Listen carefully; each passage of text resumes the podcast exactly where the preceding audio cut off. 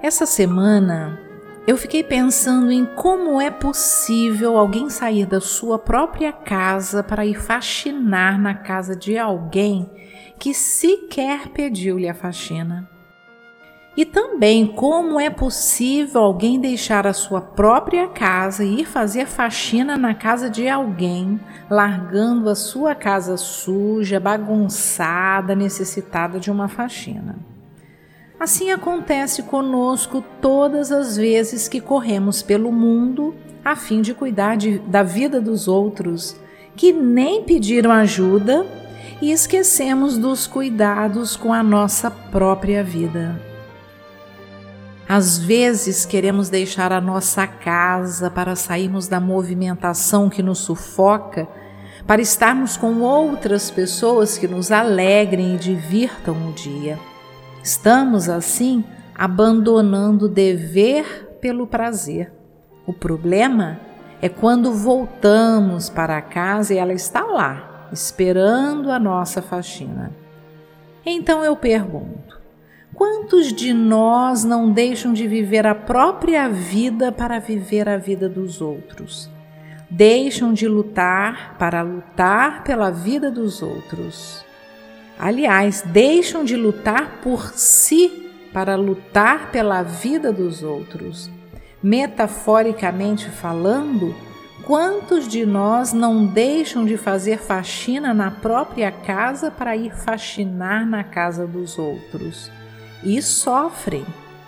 Ora, cada um de nós pode ter uma casa limpa e organizada tanto quanto suja e bagunçada tudo vai depender de nós.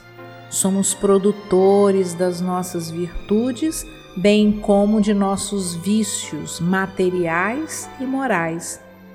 O problema é que desprendemos tempo demais querendo cuidar da vida dos outros em comentários e críticas que em nada mudarão a vida de ninguém, e nem a nossa, e acabamos repetindo incansavelmente o ciclo do mal, acreditando que estamos fazendo algum bem para a humanidade.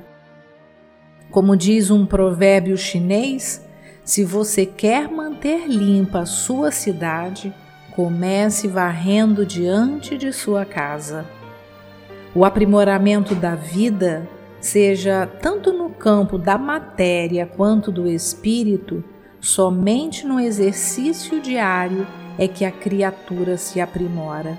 Se alguém vier a fazer por ela, catar, limpar, organizar, dificilmente ela mudará o jeito de ser e de viver.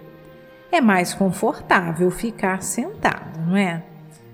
Eu conheço uma exímia empresária do ramo alimentício que, no quesito limpeza e higiene, sempre que ela precisa de uma funcionária, para sua cozinha, marca de ir na casa da pretendente à vaga muito discretamente para conhecer o ambiente que ela vive, se há organização ou não, se é limpo ou não. É daí que ela contrata ou não a candidata.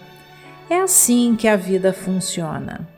Quando dermos conta de trazer a nossa casa limpa e organizada, é natural que já poderemos ajudar a quem quer que seja que esteja precisando da nossa ajuda.